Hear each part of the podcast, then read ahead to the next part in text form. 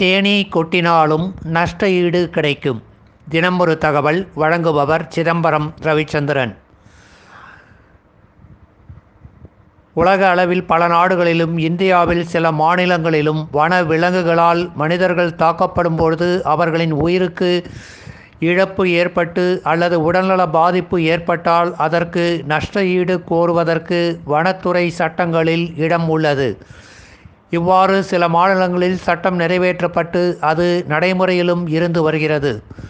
ஆனால் உலக அளவில் ஒரு முன்மாதிரி திட்டமாகவும் இந்திய அளவில் முதன்முறையாகவும் கேரள அரசு தேனி குளவி போன்ற பூச்சி இனத்தை சேர்ந்தவை கொட்டினாலும் அதனால் உயிரிழப்பு மற்றும் உடல்நல பாதிப்பு ஏற்பட்டால் அதற்கு நஷ்ட ஈடு கொடுக்கும் சட்டத்தை நிறைவேற்றி இப்பொழுது முதல் முறையாக அதை செயல்படுத்தி உள்ளது கேரள மாநிலத்தில் உள்ள பத்தனந்திட்டா மாவட்டத்தில் கோணி என்ற இடத்தில் உள்ள தண்ணித்தோடு என்ற கிராமத்தில் ரப்பர் மரத்திலிருந்து பால் எடுக்கும் தொழிலில் ஈடுபட்டிருந்த பொழுது ரப்பர் தோட்டத்தில் வேலை பார்த்து கொண்டிருந்த அபிலாஷ் என்ற மனிதர் சமீபத்தில் தேனீக்கள் கூட்டமாக வந்து தாக்கியதால் உயிரிழந்தார்.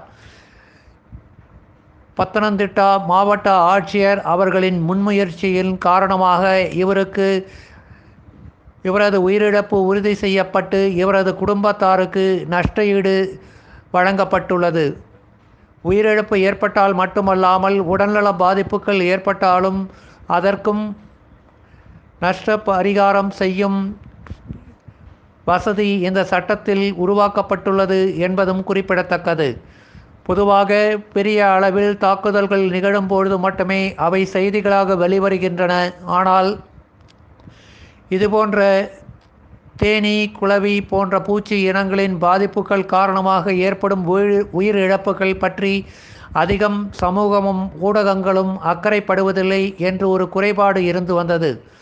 இக்குறைபாட்டை போக்கும் வழியில் கேரள அரசின் இச்செயல் திட்டம் அமைந்துள்ளது என்பது பல சூழல் ஆர்வலர்களாலும் பாராட்டப்படுகிறது. நன்றி.